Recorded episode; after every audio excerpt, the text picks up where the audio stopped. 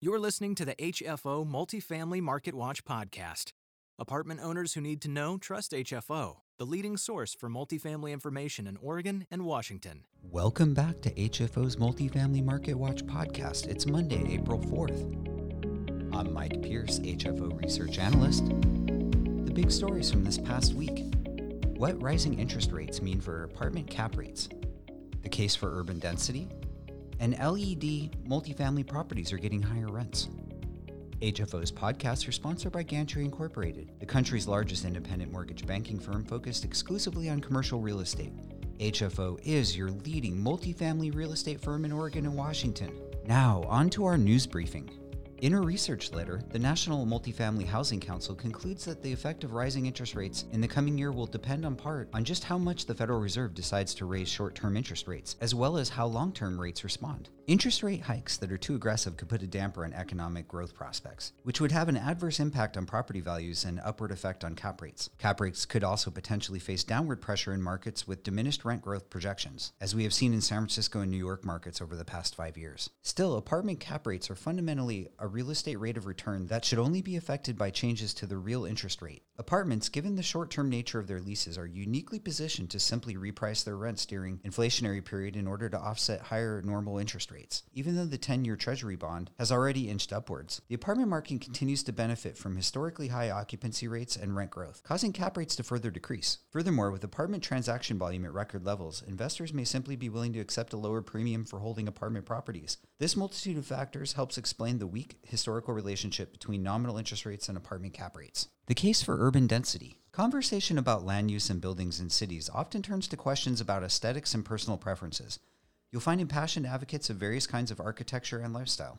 Opponents of density insist that the merits of big yards or claim that multifamily buildings are eyesores or get in the minutiae about how certain types of buildings spur gentrification. Some folks on the pro density side are equally aesthetically minded.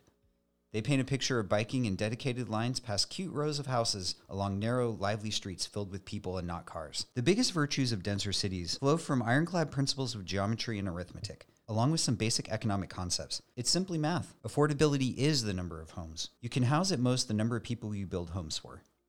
The more homes you build, the more people can afford to live in your city. People in expensive markets who like to block new houses give you a lot of pushback on this point. They like to distinguish between luxury and affordable units, and they worry about the market might be too supplied with luxury units and not enough affordable ones.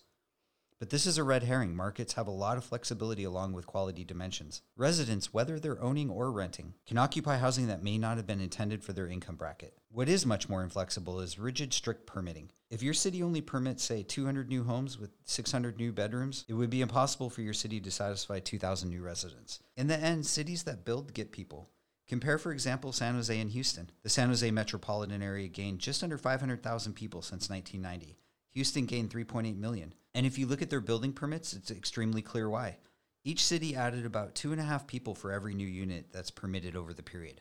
If you build it, they will come. LEED certified multifamily properties are consistently nabbing higher rents than their non certified counterparts, particularly in the wake of COVID-19 pandemic.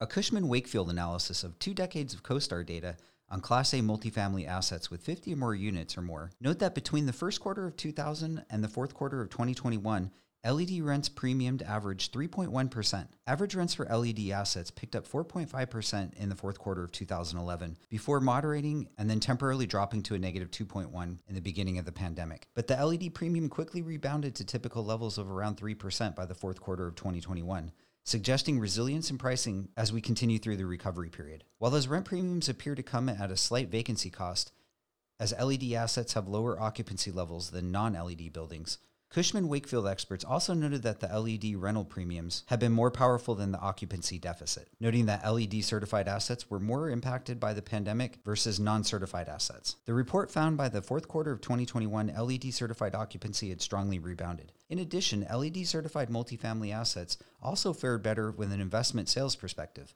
In the near decade spanning 2012 to 2021, LEED certified assets averaged 9.4% sales premium and maintained a 9.4 sales premium average, albeit with less oscillation. Overall, LEED assets across the core property sectors are outperforming their non LEED counterparts, commanding a 21.4% higher average market sales price per square foot over non LEED counterparts over the past three years. And LEED certified assets have also historically outperformed during recession recovery periods. Expect sustainability premiums to go for multifamily assets driven both by access to preferential financing and increasing incorporation and sustainability frameworks within the institutional investment portfolio. And ultimately, as sustainability features become more important differentiators to residents, expect sustainability premiums to grow for multifamily assets. Thanks for listening. We'll be back next week with a new edition of Multifamily Market Watch. Be sure to check out our most recent HFO TV interviews. We will have a new interview with Eric Fruits of Cascade Policy Research, discussing solutions to Portland's complex homelessness problem.